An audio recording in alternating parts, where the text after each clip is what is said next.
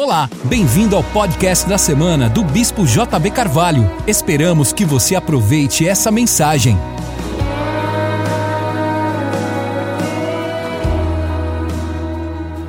Eu gostaria de compartilhar um pouco com você sobre o tema da, do nosso evento, né, que é a soberana vocação. E é impressionante como realmente é essa essa colocação é feliz, porque vocação tem uma soberania, ela tende a reinar, a se impor na nossa personalidade, no nosso estilo de vida, a nossa vocação, de certa forma, acaba coroando a nossa existência, dando sabor, dando sentido realmente a essa vida. É, mas antes até de, de eu entrar aqui no que eu quero falar, eu gostaria de compartilhar um pouquinho sobre é, essa questão da graça, da fé, porque eu acho que isso é um, é um fundamento, é um, um rudimento muito importante de nós entendermos. Eu gostei muito quando ontem o Rodolfo, é, fazendo uma abordagem sobre graça, né? então ele falou assim: graça não é você fazer o que você quer, na verdade, você fazer o que você quer é pecado, essa é a definição de pecado. é você fazer o que você quer, não é? Graça tem muito a ver com empoderamento para você experimentar a vontade de Deus. É? Então, graça não é uma licença para você violar a lei, mas é o poder de Deus para você experimentar uma vida acima do pecado, é você quebrar essa gravidade imposta pelo pecado. Você experimenta muito isso, eu acho que muitos de nós já sofremos o que o Randy Clark, né? o que Randy Clark falou sobre batismos com o Espírito Santo. É, assim, eu, eu, quem me conhece sabe, eu sou uma pessoa muito racional, mas é impressionante quando você sofre uma experiência com batismo com o Espírito Santo. Talvez a primeira evidência de uma pessoa que está dentro dessa Shekinah, dessa nuvem, é exatamente uma mudança da sua inclinação moral, ou seja, o batismo com o Espírito Santo ele muda a sua gravidade moral. É, essa é a terminologia que Paulo usa quando ele fala fala sobre inclinação. A inclinação do espírito é vida e paz. Imagina se você tem um, um pilar aqui, esse pilar está apoiado. Se você inclina ele para esse lado, um pouquinho que você inclinou, o que, que ele vai fazer? Ele vai cair desse lado, porque ele está gravitacionalmente acelerado para esse lado. Se você inclina ele para cá, ele vai cair para cá. Então, o, o, o, batismo com o Espírito Santo ele muda a sua inclinação moral, não é? Aquela mesma facilidade que você tinha para pecar, agora você vai ter para não pecar. Uma pessoa batizada com o Espírito Santo, rapaz, é muito difícil pecar, você está estragado para o mundo. Você não presta mais para o pecado, não é? Isso é graça de Deus. Agora, fé é certeza de que aquilo que a pessoa falou, ela vai cumprir. E quando Deus fala algo, existe 0% de possibilidade dele não cumprir. Eu não sei quantas pessoas você se relaciona com gente que tem compromisso com a palavra. Gente que quando fala, cumpre. Sabe aquela pessoa que se ela te falou, né, eu tenho amigos assim, falou, Cote, pode deixar que eu vou fazer isso para você. Rapaz, eu não tenho um mínimo de dúvida que aquilo não vai acontecer, porque eu conheço a natureza daquela pessoa, eu conheço o caráter dela. Confiança gera descanso. Você descansa, não é? Você está fiado aonde? No caráter daquela pessoa. A confiança vem disso. Dúvida fundamenta-se na incerteza do caráter, seja de quem promete ou de quem recebe a promessa. Inclusive a palavra confiar é ser fiel com, não é? O primeiro elemento da fé é isso, é o caráter de quem promete. Dependendo de quem deu a palavra, você sabe, você descansa, você sabe que aquilo vai ser cumprido. Qual é a melhor maneira de você ensinar fé para os seus filhos? Nunca faça uma promessa que você não possa cumprir. Nunca dê uma palavra que você não possa cumprir. Votou, cumpre. Deus não se agrada de tolos não é verdade? Mas também incredulidade tem muito a ver com a nossa própria infidelidade, porque a nossa tendência é transferir para os outros aquilo que nós somos. Se eu sou infiel, eu começo a pensar que as outras pessoas também são. Se eu não cumpro as promessas que eu faço, eu tendo a generalizar isso em relação a outras pessoas. Então é muito importante nós entendermos como funciona essa dinâmica da graça de Deus, fé e caráter, não é? Isso é essencial. Mas o que eu quero colocar aqui para você tem a ver com a nossa vocação. Todo ser humano carrega dentro de si mesmo um desejo inato de possuir direção e propósito na vida. Todos nós, dentro de nós mesmos, temos um senso de destino. Inclusive, existe uma ciência que se aplica a isso, é a teleologia, que é o estudo realmente dessa conexão entre identidade e destino. Então, todos nós temos uma necessidade emocional de cumprirmos o nosso destino, de entendermos o sentido, o significado maior da nossa existência. Por isso que quando a gente fala sobre identidade vocacional, identidade vocacional não é o fazer ministerialmente ou vocacionalmente, mas é o ser, não é o que você faz, é quem você é ministerialmente e vocacionalmente. E uma das principais coisas que torna a nossa vida relevante, ontem até eu falei um pouquinho sobre isso, sobre você discernir a sua identidade vocacional e qual é a brecha da geração que você tem que fechar. Quando você sinergiza o discernimento da sua identidade vocacional, de quem Deus criou você para ser vocacionalmente, e você entra na brecha da geração, quando você se encontra nesse lugar sobrenatural que Deus chamou de brecha, onde muita gente está sofrendo, está sendo destruída, onde tem ignorância, onde tem trevas, onde não tem soluções, e você entra de uma maneira é, encaixando o seu dom nessa brecha, a sua vida vai ter um outro sentido, um outro sabor, um outro significado. Toda a nossa natureza foi desenhada especificamente para cumprirmos um papel que está implícito na nossa personalidade.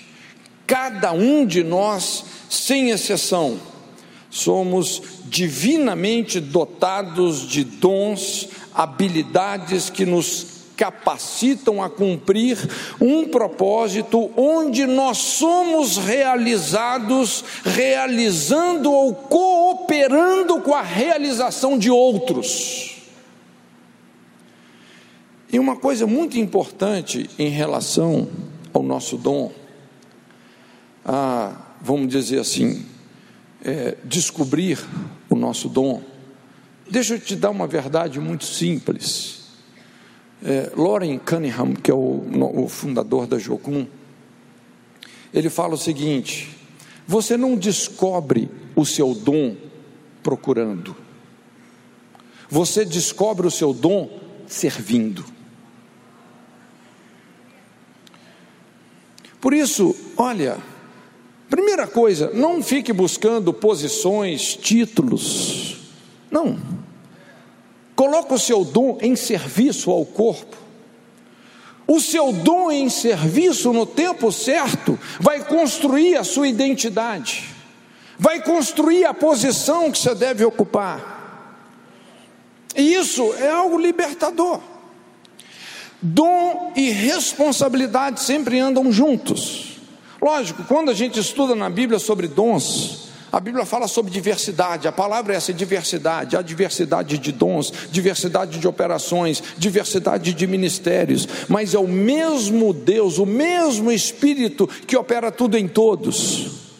Então você vai ver classes diferentes de dons, os dons do Espírito Santo, os dons vocacionais, os dons ministeriais, né? Romanos 12, Efésios 4, 1 Coríntios 12, 14. Mas qual que é o maior segredo do dom? O exercício, não é?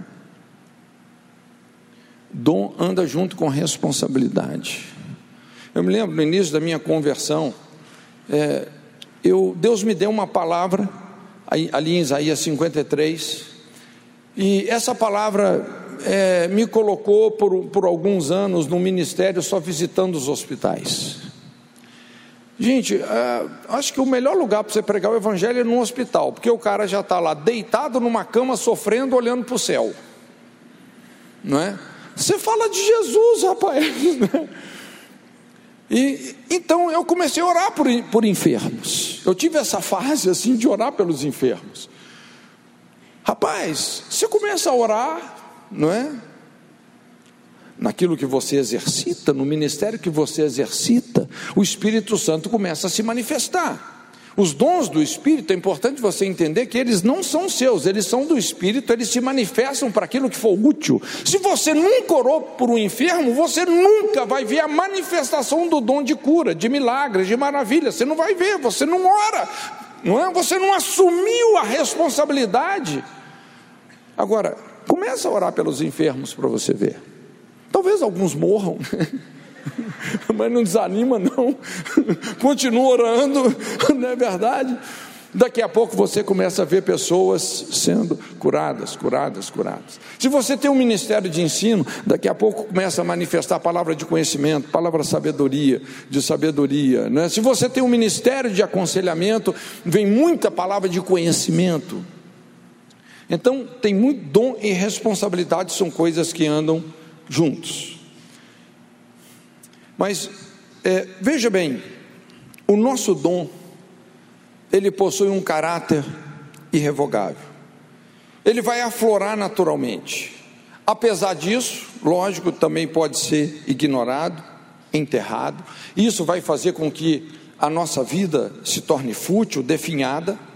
Vale reiterar as palavras que Jesus disse: ao que tem, ser-lhe dado, ao que não tem, até o que tem será tirado não é? Quando realmente você não exercita o seu dom, vem a, a, atrofia. Mas a tendência maior é que de alguma forma nós vamos usar o nosso dom, seja com egoísmo ou desprendimento, para o bem ou para o mal, para servir os propósitos de Deus ou os desígnios de Satanás. Nós vamos usar o nosso dom, porque ele tem muito a ver com um senso de realização. Não é? O que, que é um bruxo? É um profeta desviado do caminho do discernimento. Não é? A gente vê hoje aí muita gente que está no mundo das artes, da música, não é? Você vê muitas vezes até usando o seu dom, a sua capacidade de expressar a adoração ao único que é digno de uma forma totalmente desvirtuada.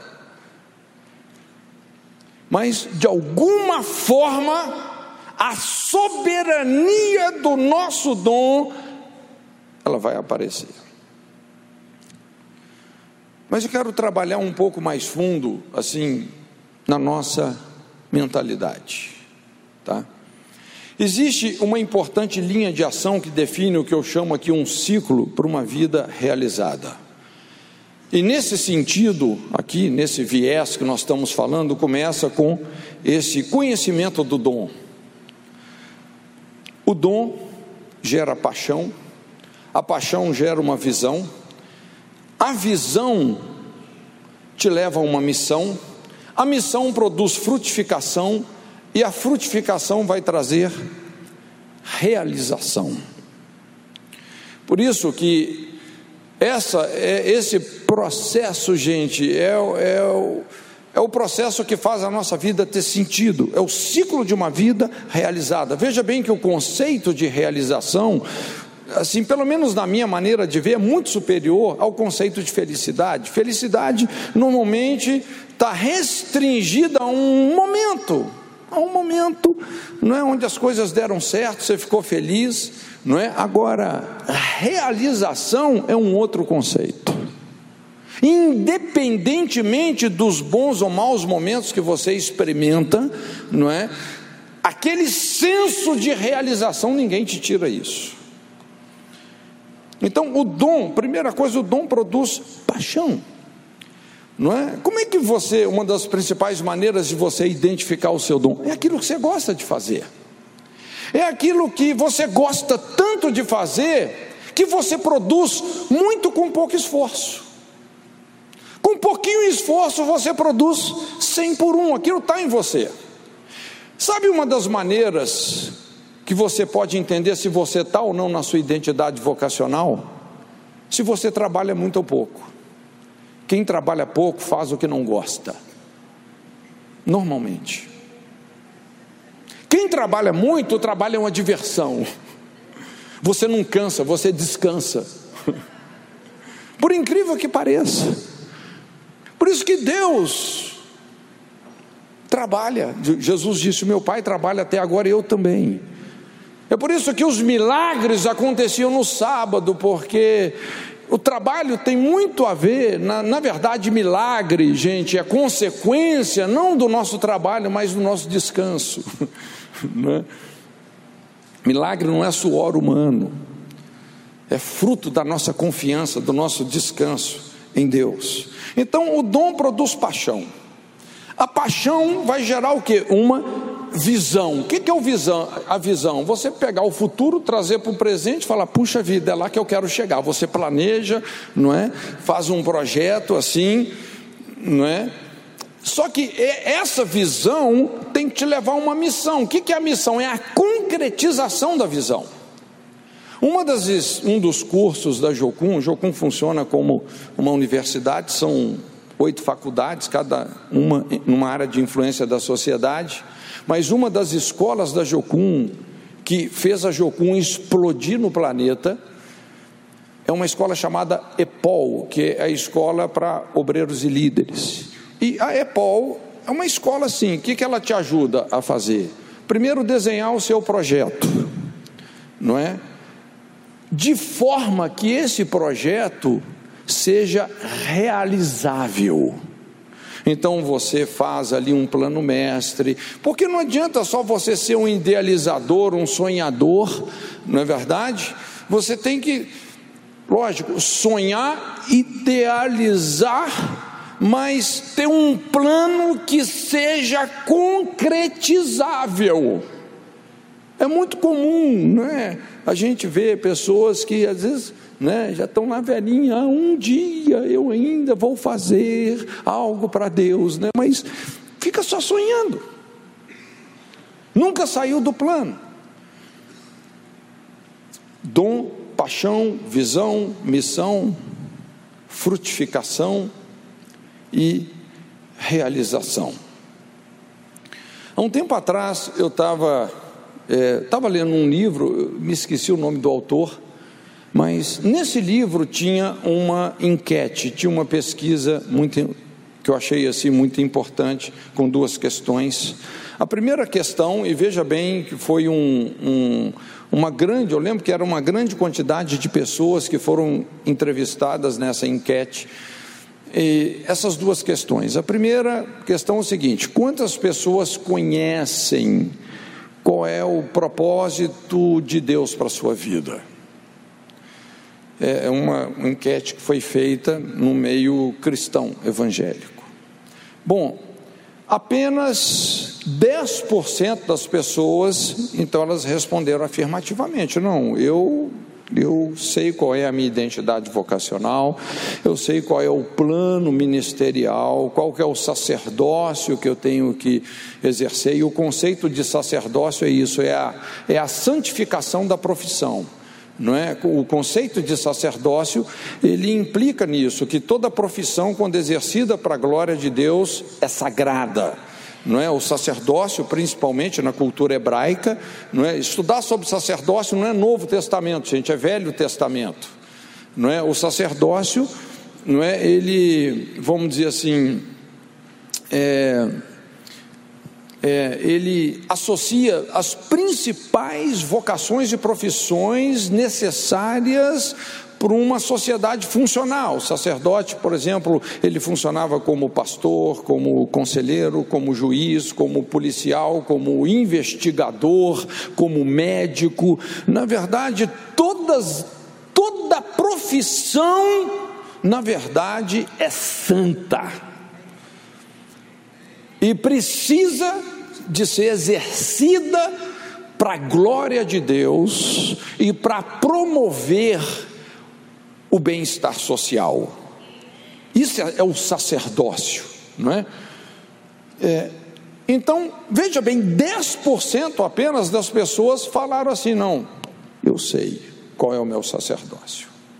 Aí vinha a segunda questão: tudo bem, uma coisa é você responder a coisa, vamos dizer, com o cérebro, outra coisa é responder com a prática, com o coração. A segunda pergunta era o seguinte: quantos de fato estão experimentando essa realidade? Você está plenamente encaixado nisso que é a sua identidade vocacional, que é o seu sacerdócio. Bom, no final da pesquisa, apenas 1% das pessoas responderam afirmativamente. É por isso que o mundo está tão depressivo. Irmãos, porque a pior coisa que tem é você se ver preso, vamos dizer assim, num trabalho que realmente não traz nenhum tipo de realização para você.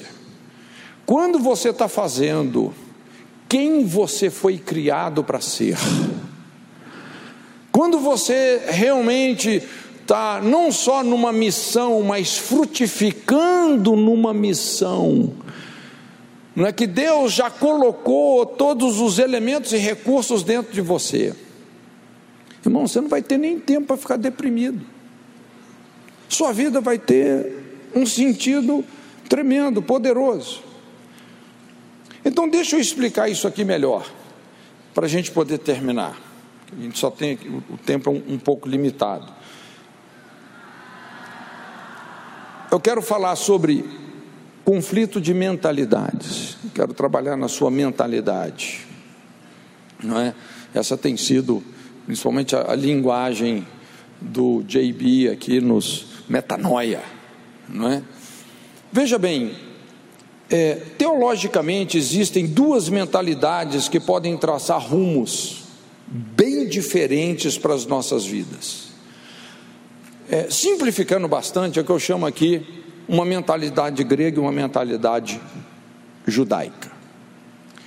É, a mentalidade grega, quando você começa a estudar a teologia sob a cosmovisão dessa mentalidade grega, você vai se deparar com uma teologia fatalista, você vai ver muitos elementos da cosmovisão hinduísta, do platonismo, não é? é da predestinação. Então, vamos dizer, na mentalidade grega, a soberania de Deus não interage com a responsabilidade humana. Ou seja, nós não podemos mudar as coisas porque elas já estão determinadas. Lógico, quando você estuda sobre propósito, né, bolema, telema, tem um propósito que realmente é imutável, mas tem um propósito que é, vamos dizer assim, eu costumo dizer que oração não é só a vontade de Deus, mas é a nossa vontade santificada, sinergizando com a vontade de Deus, trazendo à realidade as coisas que os olhos não viram, os ouvidos não ouviram, nem tampouco subiu ao coração humano. Lógico, tem coisa que vai se cumprir mesmo. Não é? Apocalipse, por exemplo, Apocalipse é um livro essencialmente redentivo. Não é o fim do mundo, é a redenção da terra. Tudo que foi perdido em Gênesis é recuperado em Apocalipse. Não tem conversa. Esse planeta será redimido com a minha ajuda ou sem ela, com a nossa ajuda ou sem ela. Esse planeta será redimido. O que não foi purificado pelo sangue vai ser pelo fogo. O Éden, que é uma Éden não é um lugar geográfico, é uma dimensão, aquela dimensão que nós perdemos em Gênesis, ela vai ser recuperada em Apocalipse. A nova Jerusalém vai descer sobre esse planeta. Então tem coisas que vão se cumprir, mas é muito importante é, quando a gente pensa assim que a soberania de Deus está desassociada da responsabilidade humana, veja bem, isso é estatizante, isso gera inércia, porque já está tudo determinado, o que será, será. Não é? Inclusive, essa é a mentalidade islâmica, é, é aquela, a, vontade de Allah, independente de qualquer coisa. Na mentalidade judaica, lógico, Veja bem, essa quando a gente fala sobre essa mentalidade grega, você pode até encontrar algumas coisas que aparentemente dão base para isso na Bíblia. Mas quando você julga isso à luz do caráter de Deus, você vê que a coisa não funciona assim. Porque imagina assim, quando você pensa que tem gente predestinada para o céu e gente predestinada para o inferno. Rapaz, isso gritantemente peca, viola o caráter de Deus, porque Deus não faz acepção de pessoas. Então, obviamente, não é difícil chegar nessa conclusão. Né? Eu, pessoalmente, eu não acredito numa predestinação para salvação, eu acredito numa predestinação para vocação. Não para salvação, para vocação. Porque qual que é a vontade de Deus? Que todos sejam salvos. Essa é a vontade de Deus. Custou o sangue de Jesus. Todos sejam salvos. Agora a Bíblia é muito claro para dizer que Deus tem um pacote de boas obras que de antemão preparou para que nós andássemos nelas. E Deus calculou o preço de criar uma raça humana à sua imagem e semelhança. É por isso que o Cordeiro de Deus foi imolado antes da fundação do mundo, porque havia uma possibilidade. Você lida com livre-arbítrio, você lida com possibilidades. Deus calculou o preço, não é? E se fosse necessário, realmente o Cordeiro de Deus Deus já tinha um mecanismo de salvação. A mentalidade judaica é o que eu chamo de teologia relacional. Na mentalidade judaica, a soberania de Deus interage com a responsabilidade humana. As nossas escolhas presentes vão determinar o nosso futuro. Nós temos aqui um conceito dinâmico do propósito de Deus, da vontade de Deus, que vai sendo escrito e reescrito, talvez a cada instante, a cada decisão importante que nós tomamos. Obviamente que esse conceito de plano é muito claro na Bíblia, no Salmo 139, Davi descreve isso, dizendo que quando nós estávamos sendo formados e entretecidos no útero materno, Deus escreveu os nossos dias, não é? Então, ele fez um plano, e obviamente que esse plano existe Independentemente de conhecermos e obedecermos esse plano, ele existe. Por isso que a Bíblia fala que quando se abrir os livros, Apocalipse 20, e abriu-se um outro livro que é o livro da vida. Se você pensa que você nunca escreveu um livro, você está escrevendo um livro. Não é? é o livro da sua vida. E fala que os mortos foram julgados pelas coisas que estavam escritas aonde? No livro. Eu espero que o livro da sua vida coincida com o livro dos planos que Deus escreveu para você. O plano existe, existe um plano, não é? Mas ele é dinâmico. Eu sempre digo que Deus continua tendo um plano para quem sai do plano. Não é? Era plano de Deus que você se envolvesse na imoralidade, no vício. Não! Mas já que você se envolveu, Deus, vamos reescrever. Deus é suficientemente sábio e poderoso para nos alinhar com o destino que Ele tem. Veja bem, gente, Jesus demorou quanto tempo para para cumprir todo o propósito de Deus. João 17,4: Glorifiquei-te na terra, tendo consumado a obra que me destes a fazer. Com 33 anos, ele podia dizer: Pai, tudo que o Senhor esperava que eu fosse, tudo que o Senhor esperava que eu fizesse, eu fiz. Glorifiquei-te na terra, com 33 anos. Moisés precisou de 120. Foi fiel em toda a casa de Deus, não é? Mas transformar um homicida no homem mais manso da terra foram 40 anos. O plano de Deus é dinâmico.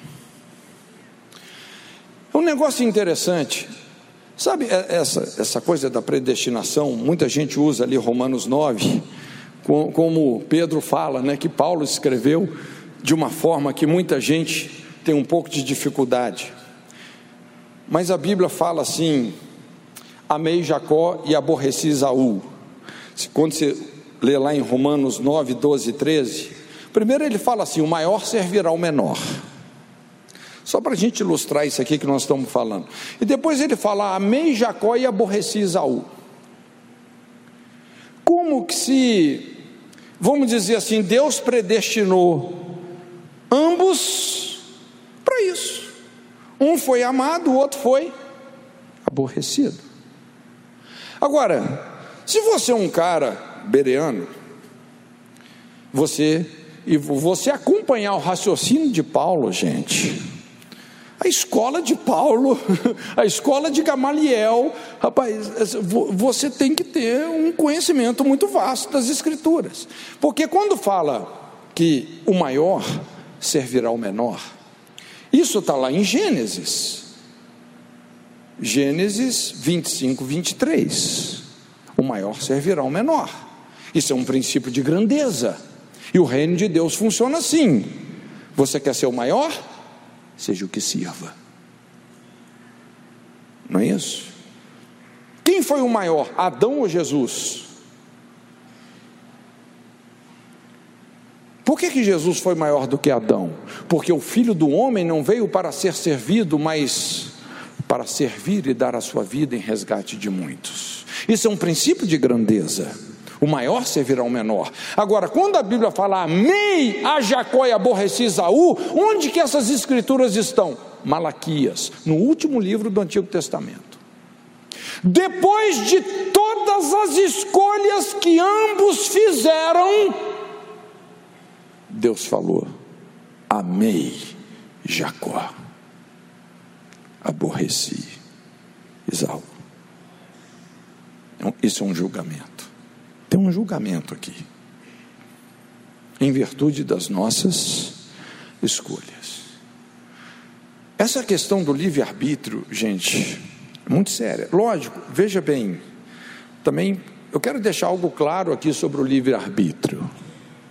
Porque existe um livre-arbítrio, vamos dizer assim, moralmente falando, não existencialmente. Tá? Existencialmente, não tem livre-arbítrio, ou você escolhe Deus ou você está frito. Quem é a criatura para argumentar contra o Criador? Que petulância é essa de pôr o dedo na cara de Deus? Só que você se apaixona por Ele quando você o conhece. Mas não tem livre Para onde nós iremos? Só tu tens as palavras de vida eterna. Só Ele. A mentalidade judaica é teologia relacional. Por incrível que pareça, irmão, me desculpa aqui se eu estou falando heresia demais, tá? Vocês me dão um desconto. Mas, assim, é, eu sei que hoje, sei lá, tem tantas teologias e também, vamos dizer, tantas formas de relacionar é, essa questão de, de pensar a questão da eternidade não é? Quando você estuda aí, uh, por exemplo, as teorias da relatividade, esse relacionamento entre espaço e tempo, a curvatura do espaço, não é? Como que o, o tempo pode variar, não é? Dependendo o, da curvatura do espaço, etc. Mas tudo bem, eu respeito tudo isso, mas gente, eu, eu quero me ater às escrituras. Na mentalidade judaica, a soberania de Deus interage com a responsabilidade humana. As nossas escolhas presentes vão determinar o nosso futuro. As nossas escolhas determinam o nosso caráter, o nosso caráter determina o nosso destino. Stephen Covey ele fala: se você semeia um pensamento, você colhe um hábito. Se você semeia um hábito, eh, se você semeia um pensamento, você colhe um feito. Se você semeia um feito, você colhe um hábito. Se você semeia um hábito, você colhe um caráter. Se você semeia um caráter, você colhe um destino.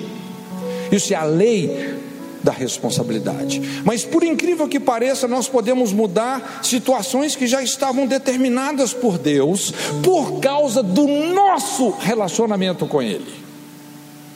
Isso pode parecer estranho, mas funciona assim. E é interessante como que às vezes esse conceito da presciência, eu quero só botar algumas pulgas na sua orelha aí, tá? Para depois você estudar sobre isso. Porque o que dá a entender, quando você pensa puramente na, no caráter de Deus, o futuro é uma incógnita. Quando Deus provou Abraão, o sacrifício de Isaac, aliás, o sacrifício de Abraão não foi de Isaac, e ele vai até o Monte Moriá, ele levanta o facão, o cutelo, pronto a obedecer uma ordem absurda de Deus porque ele cria que das cinzas de Isaac Deus poderia recobrá-lo.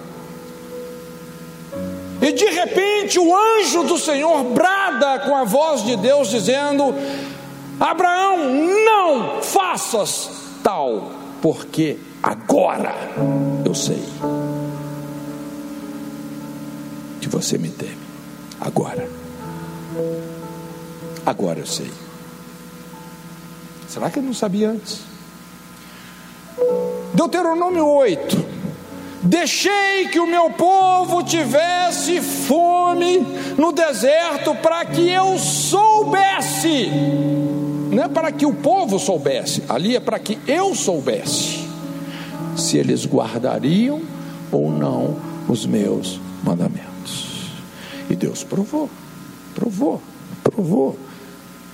Em Deuteronômio 32, então Deus fala: olha, depois de ter provado vocês, agora eu sei o que vai acontecer. Sabe o que vai acontecer? Vocês vão entrar na terra prometida, vão prosperar e vão se esquecer de mim. Agora eu sei.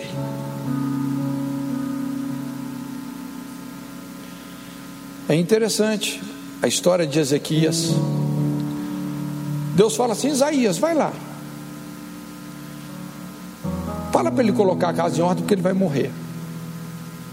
Aquilo foi uma sentença, um ultimato: você vai morrer. Arruma aí, né? Arruma sua casa. Você vai morrer, você não vai viver mais. Só que a Bíblia fala que Ezequias não aceitou isso passivamente. Ele foi ter uma conversa com Deus. A Bíblia não fala o teor dessa conversa, mas eu sei que ele chorou muito. E foi uma conversa tão profunda, de coração para coração, que Deus fala: Isaías, volta lá. Ele vai viver, ele não vai morrer. Senhor, mas e minha reputação de profeta? Como é que fica nisso aí? Eu já falei que ele vai morrer. Volta lá, rapaz. Esse cara mudou o futuro. Sinal, eu vou fazer a sombra do relógio de Acas recuar. Porque esse cara mudou o futuro. Mudou o futuro. Você está disposto a mudar o seu futuro? Você está disposto a surpreender Deus, como aquele centurião fez? Os fariseus pedindo um sinal, Senhor, dá-nos um sinal. Ora, nenhum sinal será dado a não ser o de Jonas. Religioso gosta de sinal.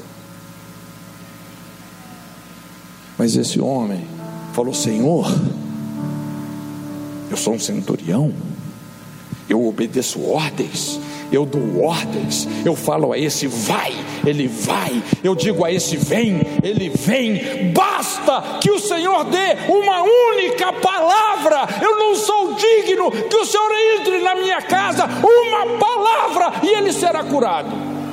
Não achei tamanha fé, nem mesmo em Israel. Pensa num cara que surpreendeu o coração de Deus. Se é que isso pode ser possível. Irmãos, Deus sabe muito mais do que a gente pensa que Ele sabe.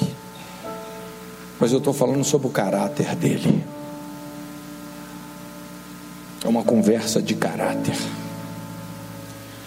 Curva sua cabeça então.